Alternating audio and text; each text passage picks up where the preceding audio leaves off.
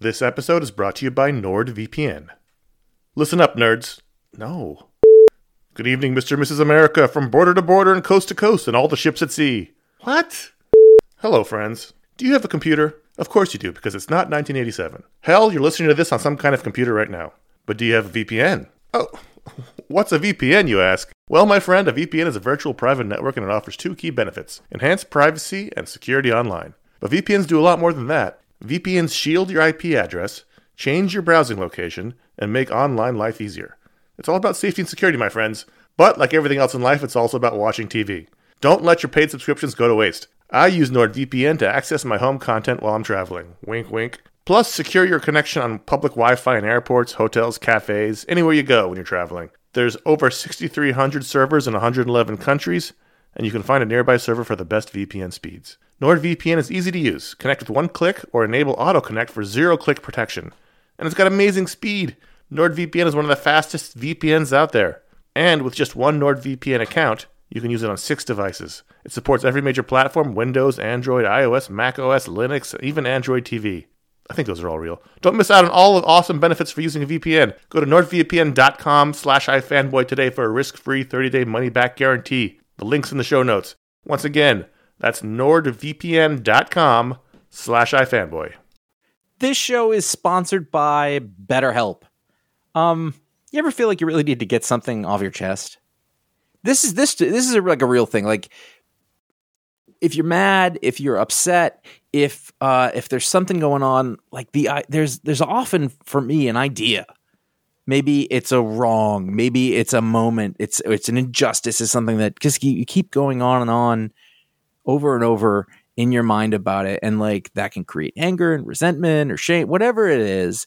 And very often, I have found I am not a therapist. I have found that when you let it out, when you give it voice, when you say it out loud, um, sometimes it makes you feel better because you you've expressed it, and sometimes it makes you realize like, oh, this is not a big deal, but I've, it's been stuck in my head. So you give voice to those things, um, and it can make you feel a lot better. And shock of all shocks, therapy is one of those things that can help you do that. It can help you be able to say those things in a place where you don't need to worry about the repercussions of it, work your way through it, uh, figure out coping skills, how to get around it. You know, find find ways to deal with that stuff instead of letting it fester. Um, if you are thinking of starting therapy, uh, if anything I said sounds familiar, you're like, oh, maybe my life would be a little better if I could deal with that kind of thing. You should give BetterHelp a try. It's fully online, it is convenient, flexible, it is suited to your schedule. That's the idea. That's what they're going for. Um, you can fill out a brief questionnaire to get matched with a licensed therapist. That's a big deal. You can switch therapists at any time for no additional charge. That that personal connection, I believe, to be super important. Again, I'm not a professional. Uh, get it off your chest with BetterHelp. Visit betterhelp.com slash ifanboy today. You get 10% off your first month. That is BetterHelp, H-E-L-P dot com slash ifanboy. You're listening to iFanboy Talksplode with Rick Remender, writer of Fear Agent, The Punisher, and X-Force. Go!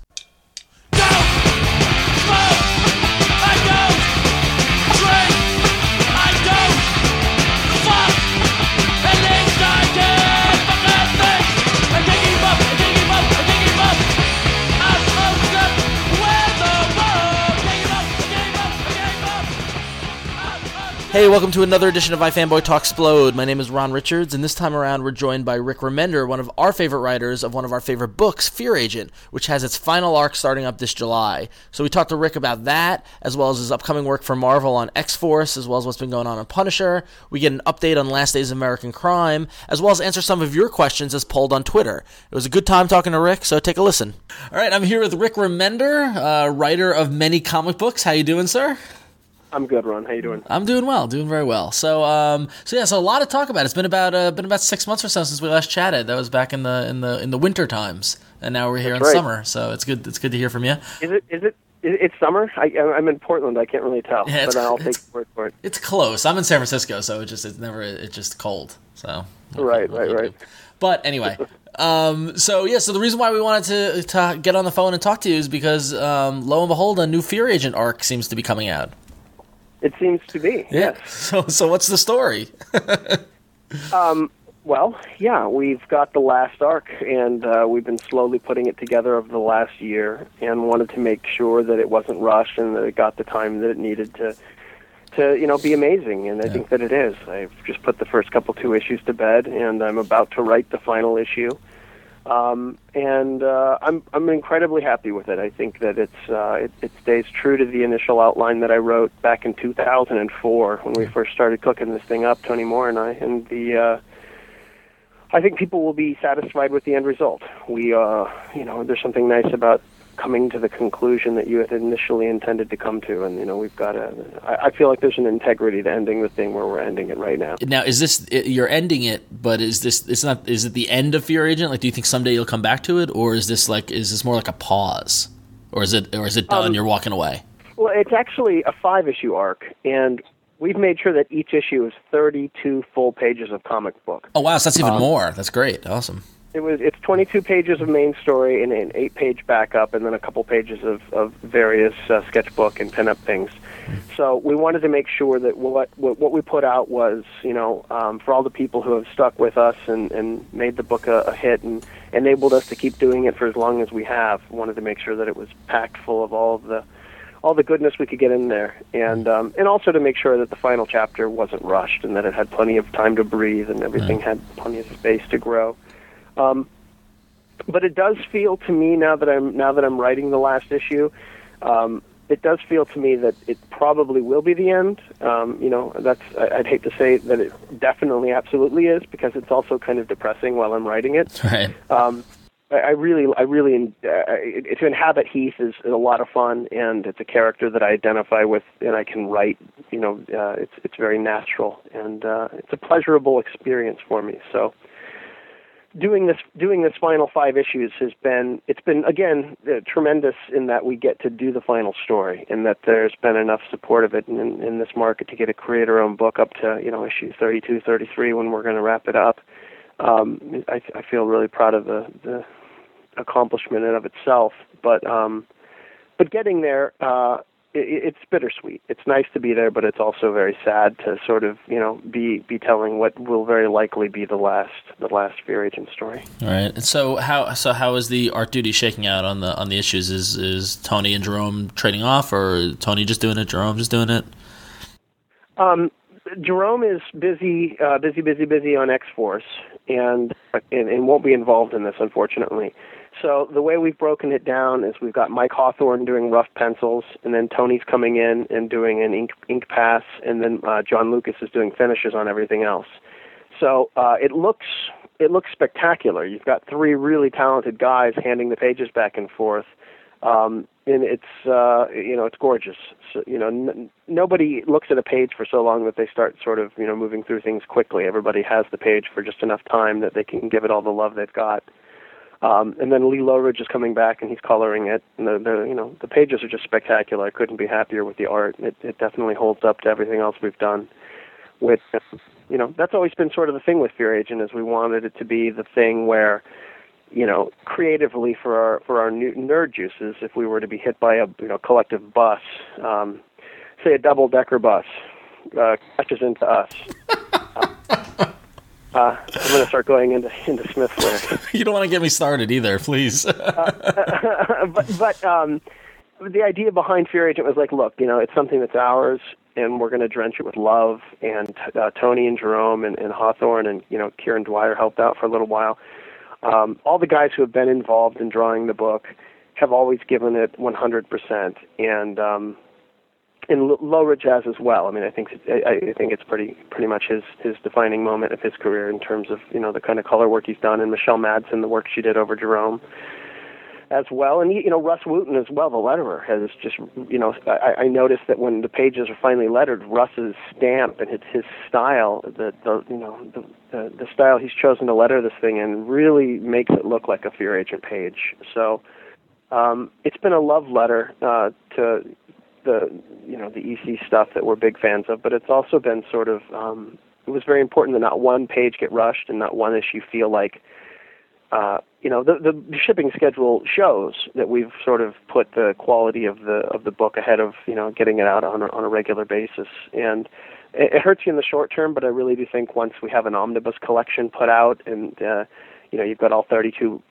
issues in one hardcover collection, and every single page is as perfect as we could have made it. Um, it, it'll it'll be nice. It'll stand as sort of a testament to the uh, you know the will we had to make make something uh, memorable out of a science fiction property that and I think that's totally the case. I mean, going back to the first, you know, the earliest issues to how they are now, you could just see not that the earliest issues were bad, but the the level of quality and care seems to have been turned up with each issue. Like it just looked a little nicer and just all came together a little bit, you know, a little tighter. Um, Yeah. So it's been You've very also cool. got develop. You've got the guys are sort of developing along the way, you know. And I think my writing as well. I think it's also a really nice sort of uh, looking back to the first issue that I wrote in 2005 versus what I'm writing now in 2010. Um, you know, I've been putting out four or five books a month every month consistently since. So that's like I've I've written 5,000 or 6,000 pages in in that time. Um, and and uh, I still, you know, there's stuff that I cringe at. Tony and I were laughing because there's some drawings he wanted to fix in the first couple issues, and, and and I wanted to change some dialogue. And we're like, what are we, George Lucas? You know, no. it, it's it's it's it's a journey, and you know, some of that stuff is a little bit clunky, but the heart is still there, and it's still a real pleasurable uh, experience when people read it. But you know, in terms of in terms of what the guys have done artistically, it it is interesting to see as they progressed and as Tony and Jerome got better and better month after month, and, and hopefully I did as well. Um, you know that they were also kind of challenging one another to up the you know up keep the bar high, and it it it, it has consistently gotten better. I think that uh, as you read the series and, and it's uh, it pulls you in that you also get to experience watching two of the best artists working kind of you know evolve Yeah, it's very cool. So, um, so I should also mention that uh, we we kind of asked the Twitterverse to some questions that people wanted to to have answered. We're gonna get that later on in the show. But one of the the most the question that came up the most um, was, "Will there be an omnibus?" I think everybody and you referred to it earlier. So, is that confirmation that there will be a Fear Agent omnibus? Yeah, yeah, absolutely. Um, you know, I've already, I've already. Had, I know, but to reiterate it, Yeah, yeah, yeah, yeah. No, I mean, uh, we've been talking about it with Dark Horse for forever, and uh, and once this is, you know, obviously it's a ways off because we don't, we want to make sure that the the retailers who order this, you know, the the singles have plenty of time to sell them, and the retailers who have trades on hand have plenty of time to sell them. And I don't necessarily think that omnibuses kill trade sales, but I understand that you know they they want there to be a little bit of a break between there, so you know, we'll do the five issues, and then you know, six months later the trade comes out, and then I would guess another six months after that we'll see an omnibus of of all 32 issues. Whether or not it will have, you know, there's also Tales of the Fear Agent Volume Two that'll be shipping at the same time as the uh, Out of Step trade paperback. So um, at that point we'll have two volumes of the Tales of the Fear Agent stuff. We might try and do a, a hardcover sort of companion that'll go with the omnibus, so you have everything in, in hardcover format. Um, but I don't think that we would put the omnibus would be too big at that point. It would be coming in at you know gi- giant sizes, which I know they can do, but. For me, I think I think 32 page, 32 issues is good, and then we'll do the tales in a separate one. Yeah, that's very cool. And and I, I gotta say, I mean, that's a good question as to whether or not omnibuses, you know, cut into trade sales or not. I don't think they do. In fact, a lot, you know, I, I don't think enough statistically enough people do this, but a lot of people get them all. You know, like the collector mentality still sets in. You know, so maybe it helps. Right. But um, I think there's different markets. You know, yeah. people who have heard about Fear Agent, and you know, the buzz has been tremendous. Um, you know, over the years, it builds and builds, and thanks to thanks to you know intelligent reviewers like yourself who, Aw. who you know trust and hear good things about it from. Um, but it's still it's still like to pull the trigger on something, especially something that might look like kitschy science fiction that you're not sure that you, you you're into. You know, and, and the majority of the mo- modern comic book fans are not big, um, you know, EC freaks like a lot of you know a lot of us older guys are. You sit back and just drool over Wally Wood pages, and you know. Uh, so I think that that those people, you know, over time, as they've heard good things, heard good things, when an omnibus is on the shelves and they know that this is the whole story, there's something very nice to, about the knowledge that there's no, you won't have to be the guys who, you know, waited for the next installment. In Fear Agent, we've always worked really hard, and I've, you know, worked very hard to try and make sure that every cliffhanger is uh, you know exciting and enthralling and something where you you you know you you really can't wait to see the solution to it. And it's part of the fun but I know that because of the gap between issues it's been frustrating for some people. Um, and I think that the omnibus will you know draw in a whole different audience than the trades do. And um, you know and then people who hear good things about the omnibus might not want to drop the money can always go buy the first trade. I just think it's different you know. I Yeah, think that sure. people I think people will cross pollinate a little bit Give them options. Give them options. So, um, so to go back to the to the upcoming series. Uh, so you mentioned the the title of this story arc is out of step. So I have to give you a little nod for uh, ending with one of my favorite hardcore bands reference. yeah So yeah yeah yeah Most some people might not know about it. I know we talked. To, I don't know if we talked about this actually on recorded or not. But all the titles of Fear Agent are references to hardcore hardcore songs, hardcore bands, right? except for Hatchet Job, which is Right. my favorite band that should have been hardcore, that, like you know the Hot Snakes. And I know they're not hardcore per se; it's so many amalgams of all these different things. But the Hot Snakes, to me, fit in that legendary band category. So when I was going through, I was like, you know what? I, I I'm going to break rule on this one and go go with the Hot Snakes on one title. But yeah, all the all the others are are you know Bad Brains, Bad Re, Bad Religion, Agent Orange, and, and now Minor Threat. Not not a bad grouping to throw in there. And I put Hot Snakes in there. Oh, not So- Bad Religion. I'm sorry, Black Flag. Black Flag. I was gonna say Black Flag was in there. Yeah. So. Um, yeah, yeah, yeah. But um, so cool. So out of step. So so Fear Agent number twenty eight. Out of step. It's the first issue of the out of step arc. So where does the story pick up? Where if, if people are just jumping on, like where can they expect with with Heath's situation right now? Um, well, it's it's you know it's so complicated. I just got done writing the story so far, and it's like half a page because I wanted the the people who did pick it up and, and hadn't read the book to get some sort of a background. But honestly, it's sort of like the people. I had some friends that were trying to watch The Wire season five, and they just didn't get half of it. um, and and you know they're like, "Why everybody says this is so brilliant?" And I see the writing is sharp, but what is this? I'm like, well, because they're they're they're building on things that were seeded in other seasons, and the payoffs that you're getting are are really um, only going to work if you've read the whole thing. So the, the difficulty in, in in Agent at this point, given that we're in the last arc, is it really it, it really is structured as one big story. Um, you can go back and read volume one or volume three as an introductory volume. I think. Um, obviously, I prefer people to start with one and move forward. Um, you know, I don't want to dissuade anyone from reading the book, obviously, but um, where we where we left off last time um, was sort of uh, you know um, an end point for so many of the arcs in, in, in the the things that we had been sort of building into in the in the in the in the volumes in, in the previous volumes we had uh you know you've got the Dressites the, the major alien races in this there's just a couple there's the Dressites and there's the amoeba folk uh, and then there's the Tetaldians and they're the the the once monkey men who now are brains in robots um and the Tetaldians and the Dressites and uh, the humans have not all gotten along very well. Uh, the Dressites and the Tetaldians arrived on Earth one day, and uh, and uh, were having a bit of a dispute. And uh, most life on Earth was annihilated, and that was the Anubis conflict, and the thing that sort of Heath lost his son and his father that day, and, and it sort of gave rise to the Fear Agents and the battle against the alien invaders. And um, and in order to get rid of the alien invaders, Heath had to commit uh, xenocide, so to speak. He had to wipe out an alien race of these Dressites, and very few of them remain. So a lot of what we've been seeing in the other volumes is Heath and these Dressites having sort of conflict and dealing with one another as Heath is sort of being hunted by these remaining Dressites, and the Dressites then, you know, went back to Earth after people had started to rebuild, and they populated it and infected it with these feeder aliens. Um, and so the, a lot of what's been going on is Heath and, and humanity versus the Dressites. And I think that uh, what we saw at the end of the uh, Eye Against Eye arc was that the Tetaldians um, are the big players all along. As the Dressites and the humans sort of realize what's going on and make peace, um, Heath blinks his eye, and uh, all of a sudden, every human, you know, they're having a bit of a celebration out in front of the Alamo um, about the the peace accord with the Dressites.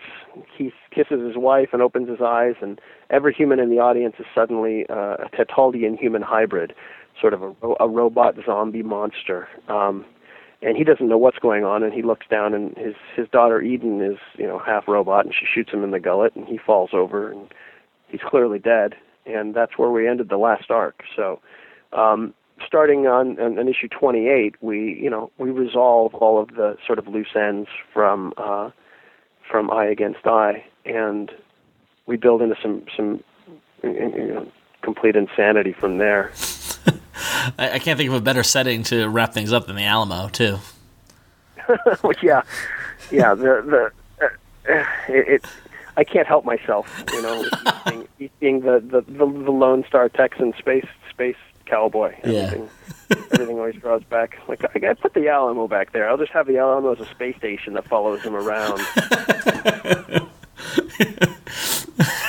Either that, I was going to make some reference to his belt buckle as well, because I'm looking at the art for the cover, and that belt buckle is huge. So, Yeah, But- yeah, he's got a bigger one. That's the thing. The whole plot is, is actually going to be revealed that we, it all revolves around his belt buckle, which has been controlling everybody the whole time and have been the master manipulators. it's, it's a sentient. It's a sentient belt buckle. You never knew. so cool. There you go. No reason to buy the series now. Spoiled. It was the belt buckle. So, um, all right, cool. So it all kicks off in Fear Agent 28, and uh, that that's on sale. I think July 28th. I think it goes on sale now. So um, that's what I have here. I could be wrong. We'll post the, the correct date. Um, but yeah, people definitely should check it out. I mean, Fear Agent's been a long one of our favorite titles, and I know we're you know going to be sad to see it go. But it's a I'm I'm I'm as I get older, I'm okay with the ending. You know, because we like Sure. w- you know our vague references to the TV show that just ended that we won't name, but um, has you know has brought up like actually one of the guys on our website wrote an article comparing it to Claremont's X Men, and he was saying the difference being that you know Lost or Fear Agent this are ending, whereas X Men will never end. You know, so it's like it's like nice to close the book sometimes. So It's hard to write, you know, story, the idea of story, um, so much of it hinges on character arc, on a character starting off in one place and, and growing and learning and becoming something else, and sort of the identification that the viewer can have in watching that in that transformation, as um, you know, as farm boy Luke Skywalker becomes you know rebel Jedi badass, or you know Han Solo, the you know tough old grifter becomes heart of gold Superman hero guy. And then, you know, using Star Star Wars as the easy sort of uh, comparison, but it's difficult in a in a never-ending series or something like this because when you when you do arcs and characters grow and change and transform and have their environments affect them, um, you have two types of, of viewers. I think you have people who are very comfortable with the sitcom format, where they want things that happen. It it it's dramatic. There's an emotional heartstring pulled maybe, and then they want things right back to where they were the next day. Uh, and then you have other people who are sort of more committed to seeing things develop and seeing an actual story. And uh, in terms of you know what HBO has added, or you know going back even further to something like Twin Peaks, which sort of gave birth to most of it, or The Prisoner, if you want to be an asshole. Um, the, uh, you know the idea that people want to see something where there are character arcs and the characters do have you know a path to follow and it's not formulaic and it doesn't just there's no reset button every every every week for the new episode. Um and in terms of and in terms of that um you know i think things like things like fear agent are better to end where they were initially intended to end you know? I mean the book's been a tremendous success for us and has done a lot for all of our careers. I think people's enjoyment of it you know? Um it's got I, I think it's really easy for me to um keep working with Jerome and Tony because we've each done four or five trade paperbacks of material together through this and people respond well to it. Um so it might be something it might be a mistake to end it, but I I honestly think that this is how I wrote the story in the first place. And it's something that I've been on the, you know, Tony's had to talk me back down a few times where I'm like, well, you know, but then this and that. And he's like, you know, just, just go with your original outline. Uh, and I'm like, all right. So sticking to that integrity, it gives you a full character arc. You see the growth of the character. Um, we reveal a lot in this final arc about some of the missing pieces in Heath's backstory, like, you know, how uh, he and Charlotte fell in love, things that like you're just sort of told and expected to understand in the story henceforth. Um, or, oh, they're in love. Well, we see why they're in love, and we've never met Heath's mom before, and so I'm delving into a lot of that and, and doing the final polish on who this guy is as a character piece. And um, it, it has a nice natural ending. So you know we're we're doing our best to just look at it like there's other stories and there's other characters we can develop, and um, hopefully we can we can attach or we can um, connect with the, the viewers and the readers uh, how we have with Fear Agent. But it feels it feels there's a nice integrity to finishing it the way we planned. I think. Yeah, absolutely, absolutely, and it will go. It will long live on our shelves and be one that we recommend and turn people onto, and hopefully continue to sell well in the reprint edition for you guys for years to come. I hope you know. Again, like and I, I've already said this, but I really do think that there's something to be said for when people know a story has a beginning, middle, and end, and uh, you know, uh, there there's you know there's inten- an intention in Fear Agent that's been there from the beginning. You know, you can write a five-page outline, and it literally turns into 32 pages of comic. You know, like it, it was all bullet pointed about things that would happen in it. Um, but I never expected we'd actually get to the end of the thing, and so anyway. It's an accomplishment. Yeah, Congratulations. So, so is there is there any update on uh, or any any sort of information about uh, Fear Agent and other mediums? I mean, I know a couple of a couple of weeks ago we posted the the the fan made Fear Agent video game that was pretty cool, and thank Yeah. you for that. So I know a lot of people enjoyed that. Um, there's yeah there's that i mean it's nice because there's there's such an underground of you know the fans the fear agent fans are you know, just uh, amazing it's so flattering there's there's there's been a sculpt that's made that we're we're we're talking about getting made into a series that's Cool. gorgeous but the um, for other media stuff, the big thing that's coming up is the Fear Agent ViewMaster series. Um, now, you, we're not going to actually be, you know, making ViewMasters, and I don't think they still make them. I could be wrong. So you'll have to actually go and get a ViewMaster, and it's it's not being like mass produced, you know. But I am taking photographs and like and like cutting them out, and then putting them on like transparency and uh, the little wheel, them- the white wheel, right? that's what I'm doing. Yeah. So I'm taking like I'm taking an oatmeal box. and I'm cutting off the top of the lid, and if you want to come to my house and just you know sit around and check out some Fear Agent ViewMaster, I just figure that's the kind of thing that you know some sweet bros could totally do. Mostly just you, Ron. Awesome. I, I, it, is it weird if I'm? Is this not the right time? I've got. I've just got so many complicated feelings. Wow, it's a personal invitation to to, to read Fear Agent and I just want ViewMaster for him. I just want you to come over and look at my Fear Agent ViewMaster with me. I think and whatever happens is going to totally be between us. totally on the on the QT, my friend. That's how we roll in Portland. I know you guys think you're all liberal in San Francisco, but we do crazy shit up It's, here. it's this crazy, wacky stuff in Portland. All right, well, you know, I'll, I'll start looking at flights. We'll have a good time. It'll be fun. anyway, so so I'll take that as as a subtle jab that there's nothing else that you can talk about in the world of Fear Agent other than the new series. Yeah, I'm just waiting to see how you segue out of that. there's no way I can. You just got to move on. Just just say, And just say I'm yes. just going to abruptly say it's time to move on.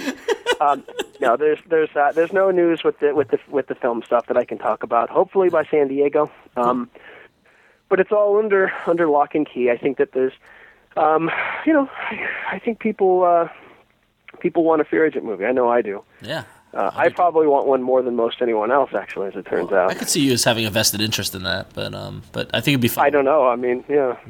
So, when news comes, I will make sure that we give it right to you first. Oh, thank you. know. Anyway. you'll, well, you'll be in my basement because I, I lured you in with my ViewMaster trick, so I could just come downstairs and tell you by then. Right, exactly. But I won't be impressed because it's not a ViewMaster. So I've already seen the pinnacle of, of entertainment. You'll be, you'll be, you'll just be so hungry, exactly. so hungry. Please help. Oh, I, I don't look, man. I don't care. I don't care about any of this. well then, You're just, ha- you're just happy it's not time for another rape. oh, sure, man. That's terrific. Oh, that's great news. I'm just more curious what your wife is doing while you're downstairs doing ViewMasters with me. Oh, she's she's none the wiser. She keeps her mouth shut. She knows how to play ball. she knows how to Papa's Papa's career's on the rise. She knows she, she knows who butters the bread and on what side and all those things and stuff. Dear Lord. So, um, so moving on from Fear Agent, um, I was uh, uh, some of the news that came out of C2E2 I found interesting was that you are now delving in Marvel into the X universe, into the X into the X Men's world with X Force. Yeah, Yeah. So what's yeah, yeah, yeah. what's the story there? Um, man, I have uh, I have not had this much fun in a while. I mean, as somebody who was, you know, um, hook, line, and sinker for the X stuff growing up. I mean, I started in nineteen. Was it eighty four? I don't even good time. anymore. Good time to jump on board Um, there. It was, and you know, at that time, in order to get back issues, you had to go to the dusty, the dusty old comic shop and pay twenty bucks a piece for you know VG fine copies of the of the stuff. Because by that point, the the Byrne, uh, you know, Claremont stuff had had become collector item back issue territory, and so I think I jumped on it like it was John Romita Jr. Um, probably issue like 175 or 170 or something like that, but um I mean, I had read a couple issues and just was hooked, and so of course I was out mowing lawns. I mean, I'm a, I'm a walking cliche when it comes to my love for this stuff. I was out mowing lawns every weekend to go and get another twenty bucks to skate down to the the, the comic shop and get you know another issue of the uh, of the stuff to find out what had happened back in the day. So I read I read the stuff religiously until you know ninety eight, ninety nine. When I Wow. was just I'm You held in I for a long San- time. I stuck with it. I was Yeah. committed. Um, yeah, and I, I moved to San Francisco, and I was just busted ass broke, and I needed I needed drug money. So it was it was like, oh, I'm gonna either find out what happened to Jean Grey, or I'm gonna get you know I'm gonna get my sweet sweet heroin, and uh, and that horse that horse has pull. But uh, so I've uh, I've gotten into this thing, and just and it's just hard. It's I've already got you know 15 arcs worth of ideas. I've got so much stuff I want to do, and the first one is is uh, is to reimagine Apocalypse for the for the Marvel universe right now, and uh, you know. Jerome Opeña's pages are just next generation legendary, amazing. They're so beautiful. He's just dumping three full days of labor onto each one. I I can't build them up enough. There's no way I say there's no way I say anything too much, and people go, "That's a little disappointing." You know, all you do is look at it and go, "Holy shit, Jerome Opeña!" and then you run to his house and lift him on your shoulders and have a parade for him. um, but people should because his stuff is gorgeous. So, yeah, we're we're neck deep in that right now, and um, working with Axel Alonso on that again. And so Axel was the editor on the Punisher stuff that Jerome and I did, and uh, it's uh, it's great, nice, comfortable working relationship, you know. And, and Jerome and I speak the same language. I mean, I think at this point we have done you know four four trades together. So you know whatever whatever that is, four or five hundred pages worth of material, um, and then. Uh, it's nice. It's nice to be given that vote of confidence on a big project like this, and um, it's also nice to be able to do it with friends. And so it's very comfortable, and you know, uh, you're not trying to you're not trying to figure out what the artist is going to do. I know what the artist is going to do, and, and you know, it's it's it's nice. I wouldn't want to go into this in a, in a situation where I was getting comfortable with a brand new team. Very cool. So, um, so is it inheriting the current status quo of X Force? I mean, is it the Wolverine-led Death Squad team with the gray costumes and the red eyes, or is it going to go in a different direction? it's it's not an entirely different direction, but it's a it's a different direction. I, I don't think I can say too much about it because I know everything. is These are all cl- closely guarded secrets. Fair But enough. the, um. I gotta ask. you know i'm not i i think that uh, you know i i I have a you, you know if anybody who knows my sensibility for things knows that I I- you know I'm not going to do a straight up dark gritty um you know uh series it, it just isn't in me but I think that we have found um you know it's like it, it Axel always says think Munich and it gets me really excited because when I think Munich, I think, oh, that's what they're doing. You know, it, it makes it very human, and I can really get my my head around what the team is all about. And so, in, in terms of you know, um, of a character like Apocalypse returning, and the you know. Uh, the, the, the, the heroic age being a signpost for the time uh, that the age of apocalypse begins, and um, Wolverine and his his teammates, and he's got a co-captain here as well to sort of keep the balance of power in check. Given what they're doing, it seemed like a nice, uh, you know, a, a nice decision. Um, with the co-captain situation, it seems like if you're going to go out and, and, and target somebody for assassination, you better have two heads, you know, put together to try and figure out if it's the right thing that you're doing. Um, and uh, so, yeah, you know, it's uh, it's it's a ton of fun, and I think it, it's it's for people who've been reading the book and enjoying it. It's it's very similar um, in uh, in in that the team is they're the shadow team. They're not they're not in the foreground. They're not the people that are out taking pictures. Um, um, they're not the face of of the uh, the remaining mutant population. But uh, you know, it's uh, it's also I, it, there's also a high adventure element to it that I can't help but infuse things with. And um, I don't know. I think that uh, when you see the new Horsemen and, and and who they are and, and how we're dealing with them and all these things, I, I, I think that people will be really excited. You know, and, and I'm definitely approaching it in a way where um, old old fans will be happy, and new fans or people who are just picking up the book for the first time aren't scratching their head because I'm leaning on continuity. You know, I'm not. Everything everything in there gets explained as if it were the first issue of a first series with a new villain and all of these things are brand new so that you know you can be uninitiated to the X verse and, and enter in this. And you know it is it, I think old fans will be glad because I'm very mindful of what's happened before and and making sure that this is a natural progression from that stuff and that none of that is sort of swept under the rug. But um what I am doing is making sure that I, I'm writing this as if it's the first book of a of a brand new comic book, and so I work really hard on this thing to make sure that everything um, everything is accessible to a new reader, and, and all these characters are, are defined, and the villain is defined, and you don't have to have read anything leading into it. Well, that's great, and and as a as an X Men world fan, I mean, you, you throw out Apocalypse and Horsemen and stuff like that. and You you definitely got my attention, and so it's good that it doing it in a way to service fans like me who are obsessed with continuity, but then also bring in new people because that's that's that's the real challenge with the X Men. It, it really is.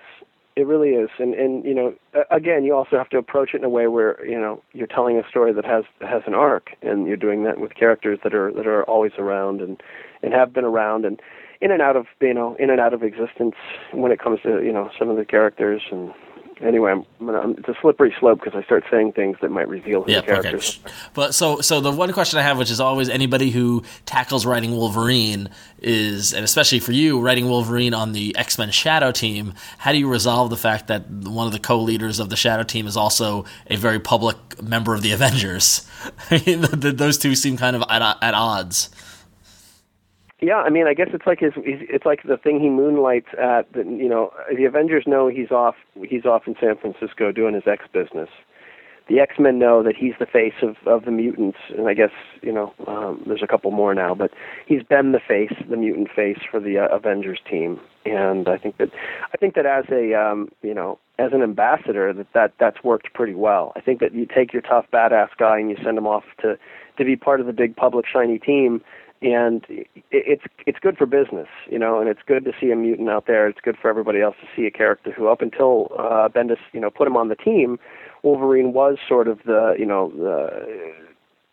I guess I, I, I'm trying to think in terms of what the what the rest of the world knew of him. I don't think much. I think that you know he was the guy who you probably would be afraid of if you saw, and this does a lot. Him being on the Avengers does a lot to sort of you know make him heroic in people's eyes and and this, you know, as a character, you look at what he's been through and what he's dealing with, and now that he's got all of those terrible memories sort of brought back to light, um, you know, uh, Wolverine probably needed something that that helped him remind himself that you know he's got a lot of redemption issues, and uh, I think playing a role in the Avengers and and, and whatnot has has been done a lot to help that. I think that uh, you know, time wise, I love Jason Aaron did an issue with Adam Kubert. Uh, I think it was seventy five. Oh, that issue was that, that it was a two-parter. It was that two, and uh, it's it was like a day in the life of Wolverine or a week in the life or something like that. It was great.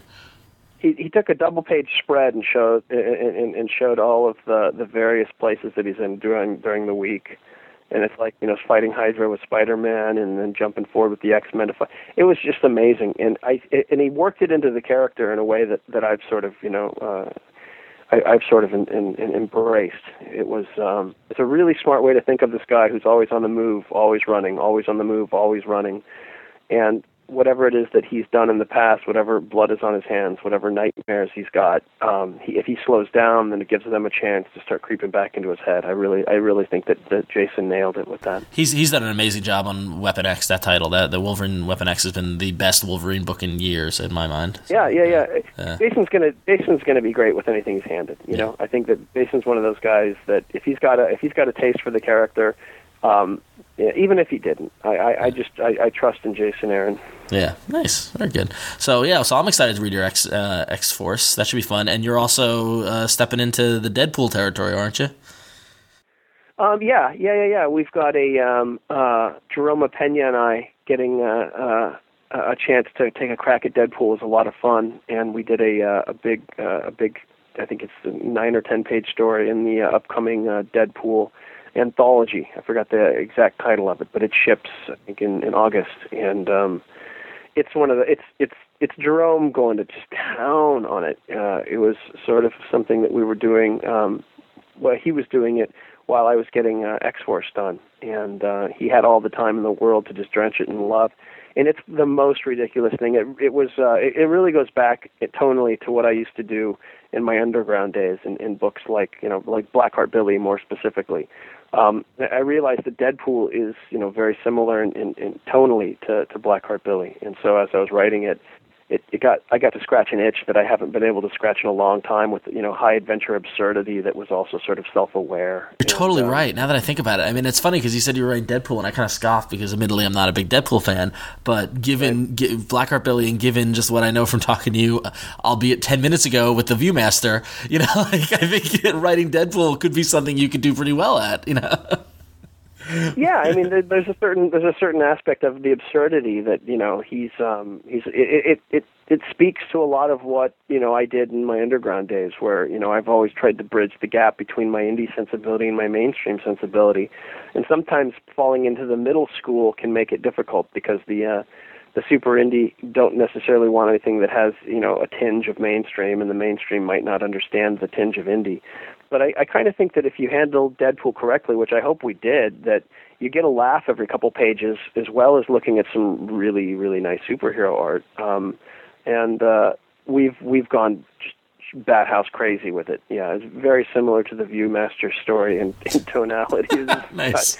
it, I, I don't know how much I should. I don't know. No, don't, It's got a scene in there that I think will go down in, in nerd history as I, I can't believe. It, um, it, it it it's ridiculous. But anyway, so yeah, that So- that, that something to- comes out in August. and- Something to look people forward who to. haven't um, people who don't who haven't read Fear Agent or or uh, The Punisher and don't know what Jerome and I do together, uh, you know, pick this thing up and, and get a taste of our first crack on an X character. I think it's I think it's good. Very cool, very cool. So, um, and in addition to you know, you've been you've been in addition to the X Force and Deadpool stuff, you've been plugging away on on the Punisher and with the Frankencastle storyline. I gotta admit, I mean, the art, the art, the whole art and the stuff Tony's done has been amazing. But I've enjoyed the hell out of the story, and I was I was I wasn't sure I was gonna buy it, and Sure. I'm hook, line, and sinker at this point. It was great. It was a ton of fun. Well, I mean, I uh, I've had a ton of fun with it. It was one of those things, you know, and I I I uh, when I pitched it to Axel, basically at the end of Dark Reign, I'm like, look, you know, Frank basically just had to kill his own family. The Hood is delving in all of this Dormammu black magic and, and resurrecting people left and right, um, and he basically he basically takes um, uh, digs up Frank's family, and you know Frank wakes up in a in a, in a demonic chamber, and um, as Microchip shoots G.W. Bridge in the face as he's strapped to an altar, the energy then uh, finishes the spell and resurrects Frank's family. Um, and with Frank's family resurrected, Frank waits two beats and makes uh, makes Firebrand torch him, put him back in the ground. And for me, that had to twist the knife in a long term way. And oh, you know, as I was talking to Axel, I kept using the word monster and monster and monster. He's a monster. He's a monster. He knows he's a monster.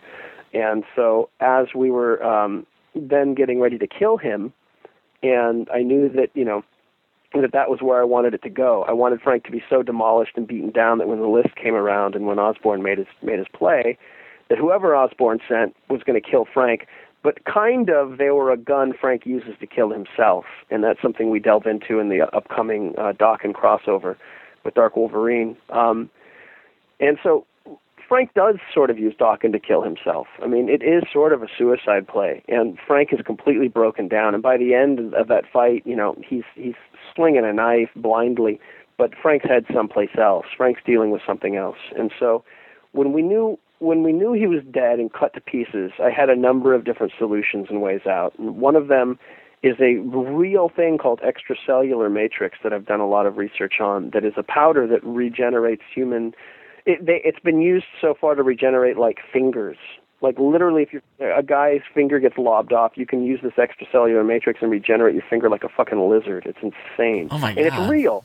Oh. So for me, I'm thinking like if that's real and it is a real thing, you can go to YouTube and watch the vi- and watch videos about it. Um, you can read all kinds of articles on on the web all about this stuff. I'm thinking if that's in the real world, then Reed Richards must have kicked out some science at some point. People are using, you know, like Tony Stark, some person, you know, Stuart Clark, I don't know, some mad genius must have must have concocted that times five in the MU, and um, basically. I was just going to have this extracellular matrix stuff, you know, re- regenerating him, and, and I kept vi- envisioning it. You know, um, he he looks like Frankenstein. He looks like Frankenstein. And I was like, oh my God, he's a monster. He looks like Frankenstein. He's a monster. He looks like Frankenstein. um, and I got on the phone and, and, and I was talking to Tony about it, and it, it sort of tied into something that we had been trying to do. Um, he and, and Jason, Aaron, and, and Fraction and I had been talking about the monsters a ways back, and and had uh, some ideas for some for some miniseries things that we wanted to do. And one idea that I had was that all of the monsters are being hunted to extinction, and that they've moved into the Morlock tunnels underneath New York. Um, and you've got all of these Atlas era Kirby and, and, and Ditko beasts crawling around down there, and all these Gerber era 70s guys. It sort of, you know, the Legion of Monsters, which hadn't really been reformed except in a few few small shorts and, and minis, um, were down there protecting them. And so uh, once I had once I had Frankenstein, uh, you know, once I had patched up, cut up Frank Castle, I was like, oh my God, you know, extracellular matrix is boring. It's got to be like Morbius uses what he knows about his old pal Frankenstein to resurrect Frank and put him back together to help them with this this onslaught.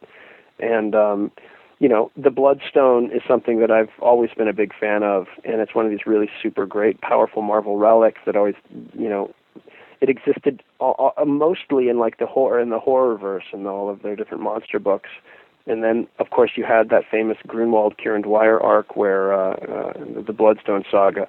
That was one of the one of my favorite things when I was when I was reading books. Pretty rapidly is the uh, rapidly is the um, uh, the Bloodstone saga, and so I was pretty familiar with how that power worked, and I knew that the the main thing about the Bloodstone is that the exo mind gives you power proportionate to your desire for revenge. And then I just had a giant boner and I was swinging it around my office, knocking things over and screaming out loud. Proportionate to your desire for revenge is what I would say to myself over and over again. because um, the, all of a sudden you start thinking about Frank Castle, you know, um, extracellular matrix. I mean, that's real boring. You know, what if Frank Castle ends up with the Bloodstone? And he does end up with the Bloodstone. Fucking Christ! um, you know, it gives Frank the opportunity. So Frank is Frank is um, one of the one of the themes in the Punisher stuff has been redemption and, and healing from what happened with his family. Um, he's fighting zombies, and the sounds sound like you know his family. Um, when they came out of their, their their coffins, he's he's having nightmares about about them burning and walking towards him and asking him why. And I think he realizes throughout the course of this, with all the supernatural mumbo jumbo he's been dropped into, is that it wasn't his family, and that's why he put him down. He knew it wasn't his family. Uh, you know, they were something else. All of this craziness that's going around that wasn't, you know, whoever, whoever was in those bodies, whatever energy was in those bodies, it wasn't, it wasn't Maria. It wasn't, it wasn't the kids. So um, he's he's sort of, you know, fighting against Hellsgaard and these in in, in the. Um, hunter of monster special force, but he's really he's really healing physically and mentally from what we did to him in that second in that second volume. And I, I you know I'm I'm I think people who I think people who read it and, and give it a shot are have, have that same reaction that you had. I think that you can look at that and think that you know, oh that's silly, but it's it's um it's something that it, it it's all about the execution and uh, you know Tony and, and Roland and, and Brereton and I are in love with it and giving it everything we've got. So people who read it seem to like it. Good stuff. And and so now and, and as you said, Frankencastle isn't going anywhere for any time soon, right? Um, yeah, I mean, there's there's there's there's stuff coming up. I don't, I you know, I, I, I without without without spoiling anything, I, I'd say you know, it, it's definitely the the next arc is, still deals with it. Um, the arc after that is about the repercussions and things. Um, but but I think that uh, yeah, without without giving too much away, I would say that there's you know there's there's more changes in, in store for Frank coming up. Very cool. Very cool. So, um, and then in addition to that, we were talking before we started recording. Um, I, I was just complimenting you on the most recent issue of the last the last days of American Crime. How uh, um, I'm enjoying the the larger format of that book. Um, I know some some folks have uh, been curious, you know, what the release schedule looks like is and stuff like that. People seem really enjoying it. What's the what? When's the next issue of Last Days of American Crime due?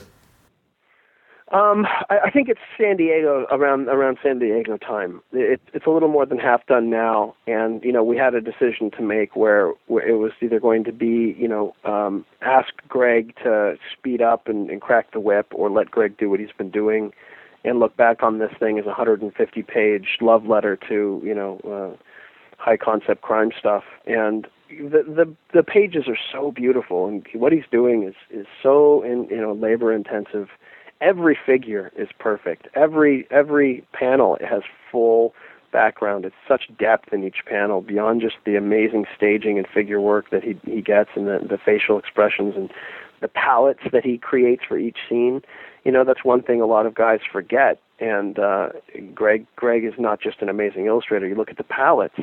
Every time we change scenes, it's a new palette, and it's a brilliant new palette. I mean, like next generation, really smart you could you know get Lichtenstein to put it on a, on a canvas and blow it up onto a wall, um, and and so it's going to be you know it's going to be San Diego. It'll be a little bit late, but again, you know as as we were just discussing the. Uh, the nice thing about the 50 page format is that it's a big read you know um, when it does come out it's not like it does obviously you know we i always try and do a story so far so you get a little bit of, oh that's right well that's what happened and you get caught up um, but then you get a big chunk of story, and it's a story that you know. At this point, I've I've I've written that thing a couple few times. I've, the screenplay is finished. I, I've written the screenplay now. That that thing got as much love and attention as I'm capable of, and um, beyond you know whatever I've done with it or haven't done with it, the art alone is is worth the price of admission for the uh, four ninety nine. Well, I love it because it's like I was saying, it's like a little mini trade. I mean, it's you know like it's the kind of thing where it came out on Wednesday, and I actually actively put it aside to read, you know, on Thursday on Thursday or Friday, like after you know, because because on Wednesdays you plow through your issues and twenty two pages sure. you get through them, but this one I wanted to sit down and savor, and you know, it, it, it works more in that you know kind of graphic novelty kind of format than an issue format. So uh, definitely very cool, definitely worth waiting for. So. Yeah, it's a nice experiment anyway. You know, I think that again, you're either going to wait. You know, if it were in 22 page increments, it would be coming out more frequent. But I think that you know, five dollars is you know, given that most 22 page books are four dollars, you're you're you're going to end up getting 26 additional pages for a buck, and and they're they're top grade, amazing pages. Um, and hopefully, the longer length helps you immerse in the story a little bit more without having it being broken up as a monthly reader. Cool. And uh, are you having fun with the whole movie world thing uh, aspect of it? And you don't have to. I mean, I know you probably limited what you can say, but it's that's good. It sure. seems to be progressing, right? It's crazy. Yeah, I mean, the, the screenplay has been. I had written a screenplay last year for Triple X Zombies, and it was my first time around, and I think I used that to to work out all my kinks. So going into this thing. Um, and and having you know written a screenplay basically for the Bulletstorm video game that I'm doing for um, EA Epic People Can Fly, um, I was in a good place for this, and also given that I had written the comic book already, I'd done the entire story once. So then, you know, rewriting it in screenplay format, and then you know having it sort of in my head it's it's a story I know really well. And um, anyway, I, I I've done a couple drafts now, and just to rave reviews. The final draft I turned in, um, you know, all the guys at CAA send me emails telling me how how much they loved it, and and it's it's with it's with two, uh, you know. It's with a director and an actor right now. You know, Sam Worthington is locked in. He's going to star as Kevin Cash and produce it. Um, and the next actor is fucking crazy huge. And um, it, it it obviously anytime you have somebody of that caliber, their manager has to read the script before it gets to them, and the manager read the screenplay and loved it. So now we've got a super A-list badass reading uh, reading the screenplay right now to to play Graham potentially, and an amazing director. Um, so I should have news. Definitely, will have news by San Diego. What's on the horizon for uh, for Last Days of American Crime, but I I think from from what I'm seeing and hearing, there's there's very little chance that that thing won't become a film. It sounds like fast track. That's awesome. Well, it's it's a great story, and I'd love to see it in real people, you know, talking parts. Real people, talking. parts. I'm tired. so uh, I like watching real people talking on screen. Big popcorn, good. well, it should be fun to see how it rolls out. All right, cool. So, um, all right. So, in, in our last remaining little bit of time, you know, I want to be, you know, respectful of your time. I'm sure you got a ton of stuff to do, but we did ask, like I mentioned earlier, we asked, uh, posted on Twitter saying that we were uh, talking to uh, Rick, and we asked the the folks out in the Twitterverse and the iFan base if they had any questions for you. So, do you mind answering a couple? Sure, of course. right, cool. And you don't have to be long-winded answers; they can just be yes or no or things like that. I don't know how to do anything other than long. Winded. I know exactly. All right. Well, uh, first question's from actually from Paul, who's one of our writers. He's at Fuzzy Typewriter on Twitter, and he wants to know: uh, Are there more plans for the Mo- Marvel MonsterVerse following Doctor Voodoo and Frankencastle?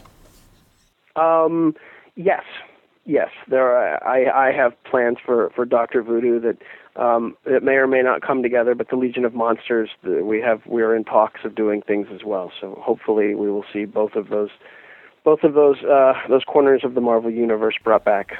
Cool. All right. Um, Goof Ganut, who has a couple of questions in here, wants to know: um, Since you come from an animation background, do you see your scripts as a series of storyboards? Well, yeah, and I mean, I'm a storyboard artist too. I, I made my living as a storyboard artist for a couple of years. So, um, yeah, I mean, I, I, I also like to work with artists who understand storyboarding because there's a fluidity to the storytelling that plays out on the page as if it if it if it were moving. Um, I, you know, there's there's a lot of guys who handle pages as very static, illustrated scenes, and that's not the kind of comic books I'm a big fan of. I'm a big fan of people who would you know understand the rules of storytelling, and I think that storyboarding is something that you know. n- n- There's no comic book artist who learned how to storyboard and then it hurt their pages. So, yeah, I definitely do. I definitely. It's hard for me because sometimes I'll be th- thinking in terms of beating out action, how it would be in a storyboard, and I have to go through and go. You don't have space for every single one of those action beats. You have to pull it back a little. So. It's an interesting perspective being on the other, you know, like you, you've been on the other side of the script and you've been, especially in, in animation and video games and things like that, and then coming back and writing it and, and knowing that you're going to hand it to an artist. I got to imagine it's, it's going to be unique in that regard. So, Well, yeah, it's a responsibility. You know, we, you, you know the kind of time that somebody's going to put in, how much of their life is going to be spent bringing what you're writing to, to, to, you know, fruition, and it, it's a responsibility. It really is, and you have to make sure that what you're giving them is, is very thoughtful, and that you're not just moving through it, and it's not just, you know.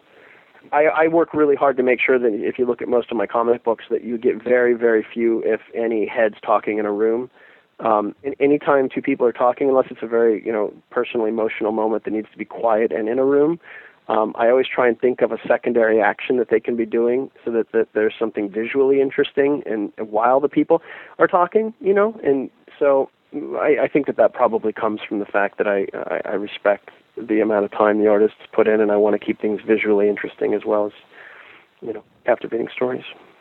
all right. Uh, David O. Wildgaz, and I apologize if I mispronounced that, um, says, Rick Remender, what are some of your favorite comics of all time?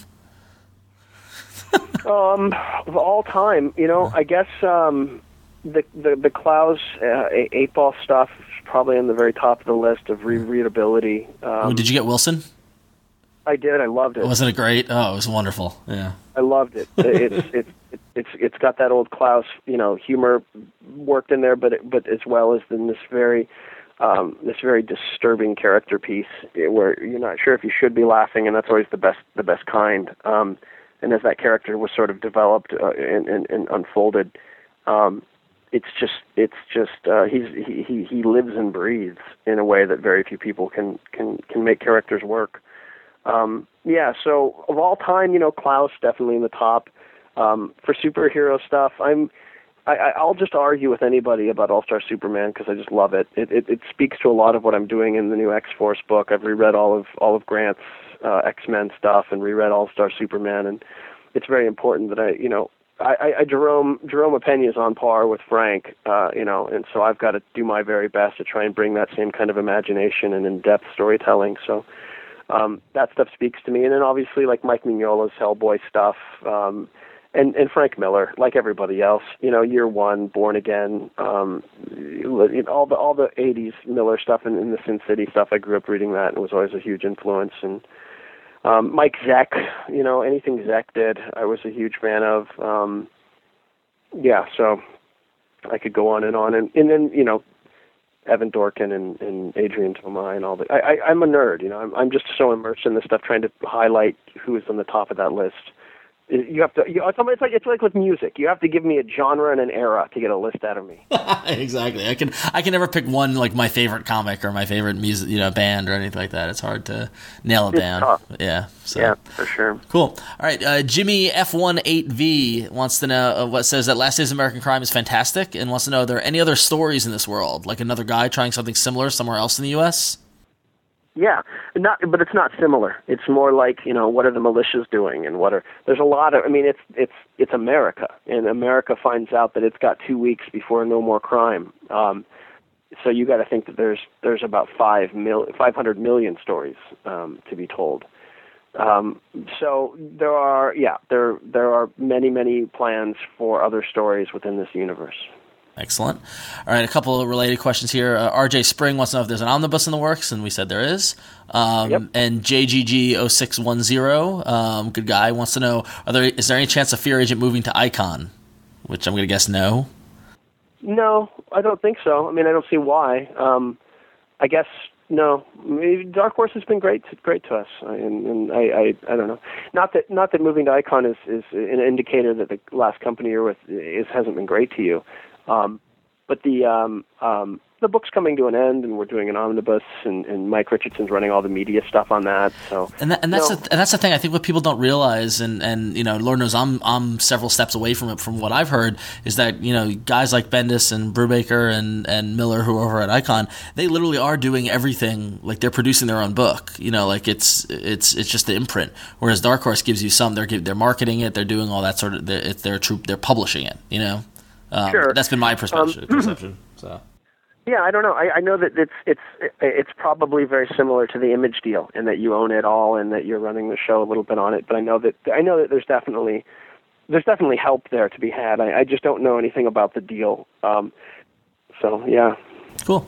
Um, all right, Goof Ganoot's back uh, saying that on one of the, our previous interviews, you mentioned that you were a while back you were agreeing to do work because you were afraid of work drying up, and um, but now that you're established, uh, do you still have that work ethic?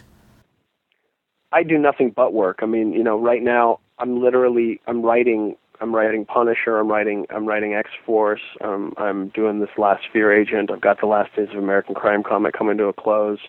I've got two other things at Marvel that are unannounced. And then in the middle of that, I've got um, Bulletstorm, which is you know this uh, gigantic, insane. If you like Fear Agent, this is gonna this is gonna give you a huge a huge boner. It's so much fun this game, and it's it doesn't take itself seriously. It's not one of these dark uber uh, uber realistic military military games, which are, are fun and have their time. This is just a a joyful explosion of pulp science fiction in video game form and um, they brought me in and just let me go nuts with it. So um, I've been been busy with that.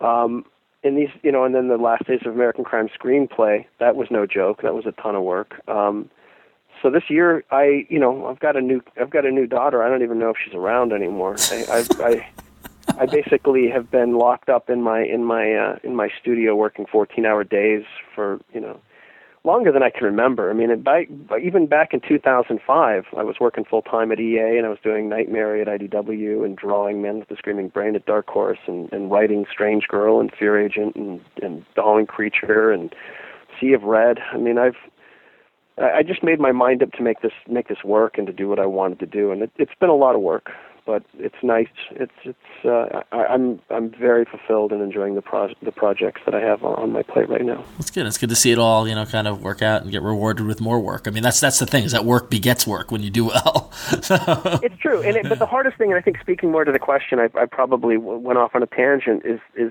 the difficulty as a freelancer in remembering that um, there's more work. But hey, there's more work. There'll be more work, and you know. Um, A- A- Axel has to remind me that you know, like, well, what's going on here? He's like, there's more, there's more, there's more work. there's more work. It'll be okay. And and and so um, I, I don't know how many years it'll take me before I can get that through my head. You know, hey, there's more work. You know, um, th- there's. I've talked to so many f- freelancers about this who have been working forever and they never turned it off. You know, somebody told me a story once how Gil Kane, uh, you know, to the very end was was overbooking himself to, to the to the teeth, um, because you you just I, I I don't know. It's not a lack of confidence. I feel I feel good about what I'm doing, and I'm working with really brilliant artists, and very very pleased with with how I've progressed as a writer. Not to be self-aggrandizing or anything, just confident. I feel confident in what I'm doing, um, but I don't feel confident that I'll always have work. I just feel like every job's probably the last one that's going to come down the road. I don't know. It's probably a good way to be. It keeps you on edge. You know, keeps you that that you know Yeah. that that hung, right. that hungry aspect. You know, the hungry ethic. But still, But yeah, yeah, it does. It make you know you can't hack when you do that. You, Right. got to make sure everything. I'm I'm terrified, so everything I do gets all the love I can possibly muster. yeah, I'd much rather read you know kind of hungry you know non hacky work than complacent, boring hacky work. You know, so. Sure, sure, sure. Yeah. So cool. All right. Um, next question comes from Alan23D, who wants to know if you're ever going to work with Greg Tocchini again after Last Days of American Crime. He loved the book and hopes to see another collaboration. Yeah, Greg. Greg, you know, I I, I imagine Greg is is you know I'll, I'll, I'm happily introducing him into my stable of dudes who get tricked into working with me forever. Nice. Um, I, I, I've um, Greg and I have been talking about a, a science fiction project. There's you know more potential for Last Days of American Crime. Um, yeah, so I would say that that you know between the the sci-fi project we are we're cooking up together, American Crime, and whatever else we might do, I, I uh, I'll be working with Greg as long as he'll work with me. Cool. Excellent. Um, all right. Our next uh, two questions come from Larry's Comics, uh, who w- wants to know why, oh, why does the current incarnation of Frank Castle absolutely suck ass? And he follows that up with saying, sales of the Punisher are at an all time low. Are you responsible? Are you are you Ron responsible? No, I'm not. I? He's, I think he's asking you, are you responsible? And he, no, that was directed at me. yeah, I think it was directed. at you. So, Well, what, how about you answer that, Ron? Are you respon- Am I responsible? I, I, you know, the thing is, is that uh, it's regional. If the guy's sales are down, I'm, I'm sorry about that. You know, Yeah, well, that's a we bummer. should, everyone should know, Larry. This is the the tweet Twitter account from a retailer. So, uh, That- that's, yeah, I don't, I don't know where Larry's Comics is. I know that um, I tend, I tend to sell better in big, in, in, in big cities, and I'm not, I'm not disparaging small cities. I'm just saying that my, my audience tends to live in the city. Um, but the, as for you know his sales going down and and, and his need to tell me that it sucks ass, I, I wish that he had the. Um, I wish that he was a little more human in in terms of uh, you know uh, maybe maybe uh, putting a little thought into his criticism and trying to not write it as if he's a 14 year old boy. Um, I don't I don't gain anything from his criticism. It just it just sounds like um, somebody angry angrily wishing that they could be doing what I'm doing um, and that they would do it better. Um, I can tell anybody who doesn't like it that we've we've given it all we've got, and I uh, I can't imagine you know I can't imagine between Axel and Sebastian, our editors, and, and Tony and myself, and, and Dan Brereton, and now Roland Boschi. Uh, I can't imagine a team of people being more committed and more in love with something and giving it all they've got.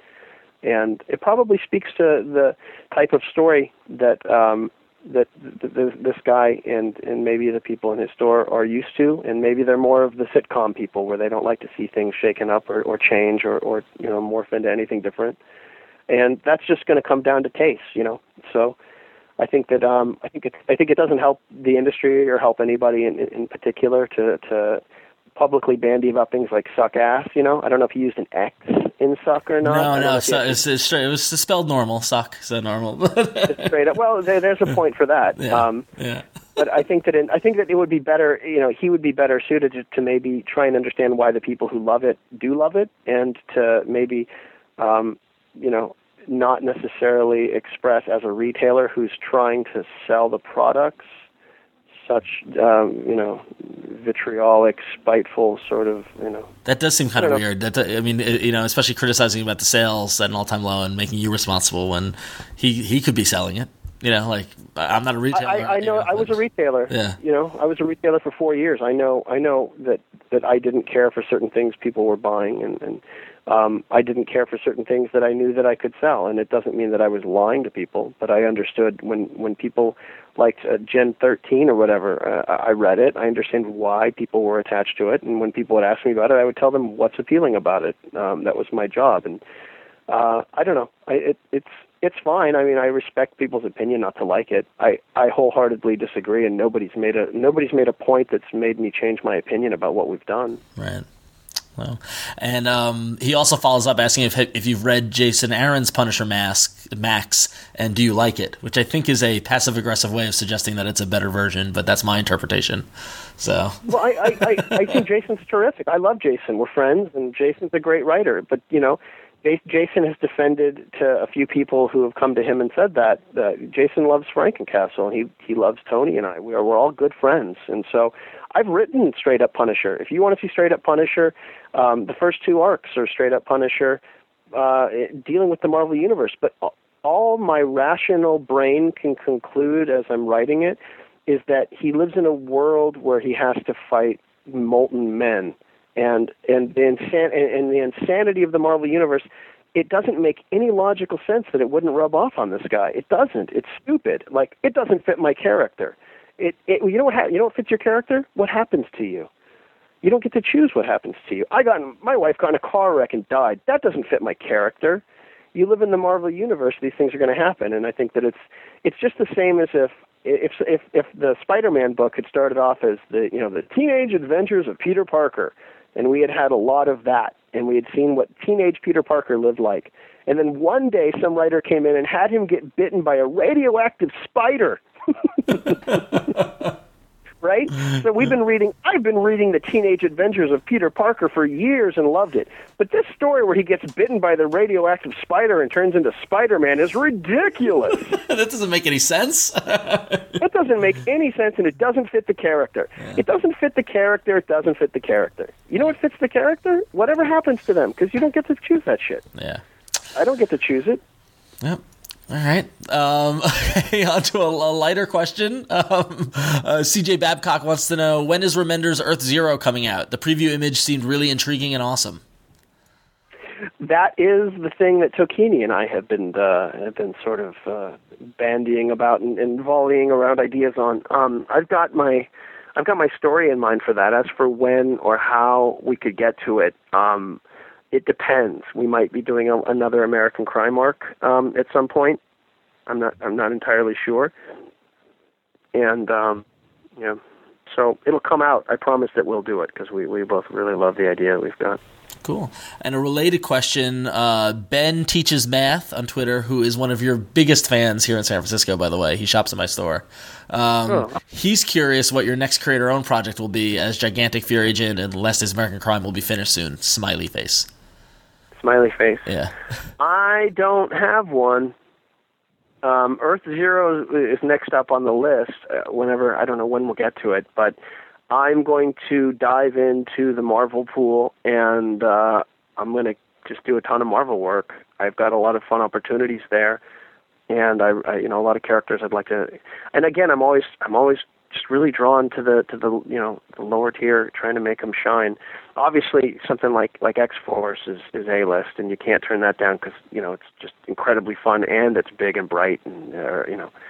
But um, there's so many characters I love in the Marvel universe, and I was always you know, especially being such a um, a collector nerd and a retailer and all the all the time that I've spent immersed in these things. There's so many uh, secondary characters and forgotten B-list guys that I'd like to get my hands on and try and polish up. And um, so, yeah, I, I probably no creator-owned work for me after these things wrap up for a little while. I'm just going to be doing Marvel stuff for a bit. That's fair. Nothing wrong with that. Focus is good. So, Yeah, I think so. I mean, I've done at this point I've done like 30 or something graphic novels of creator and stuff. There's plenty out there. um, and our last question is is related to your most recent answer, which is: Are there more plans for the End League? Uh, and, and SBH twenty seven had that question.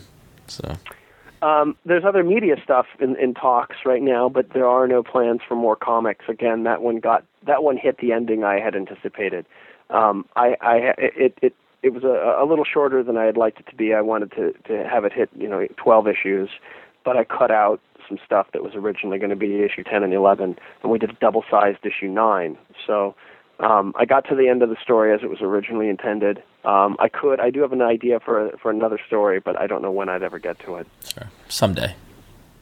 Someday. Yeah, fair enough. So cool, excellent. Well, thank you for answering everybody on Twitter's questions as well as answering my questions. I really appreciate it.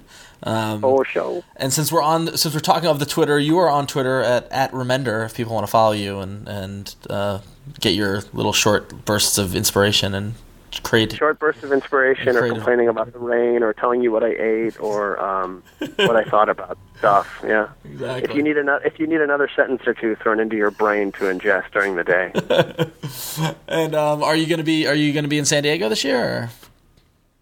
I am. We got some big stuff coming up in San Diego, so I will be there um, doing stuff for uh, you know to promote the Marvel stuff, and you know, I think that uh, Sam Worthington and hopefully a couple other actors and director and myself will be doing some Last Days stuff, and um, I'll be there with uh, with Bulletstorm doing some panels about the video game. So yeah, I'll be all over San Diego. You'll have a busy con. That's good. Well, so fans can hopefully check it. Yeah, see you there and wait in line and get a get a, a signature, maybe even a sketch from the talented Rick Remender. So. or a slap on the uh, slap on the keister, a friendly little slap on the keister. And we want to thank Rick for giving us some of his time to chat with us and to answer your questions. We hope you enjoyed it. Be sure to check out Fear Agent when it comes out this July in the final arc. It's going to be a lot of fun. Uh, and check out all his other books like Punisher and the upcoming X Force and Last Days of American Crime. Uh, if you have any questions, you can shoot us an email at contact at ifanboy.com and go to ifanboy.com to check out all of our previous episodes as well as the other great writing and other comic discussion that's going on there. So until next time, enjoy your comics. There's no set of rules. I'm not telling you what to do. All I'm saying is I'm bringing up three things that are like so important to the whole world.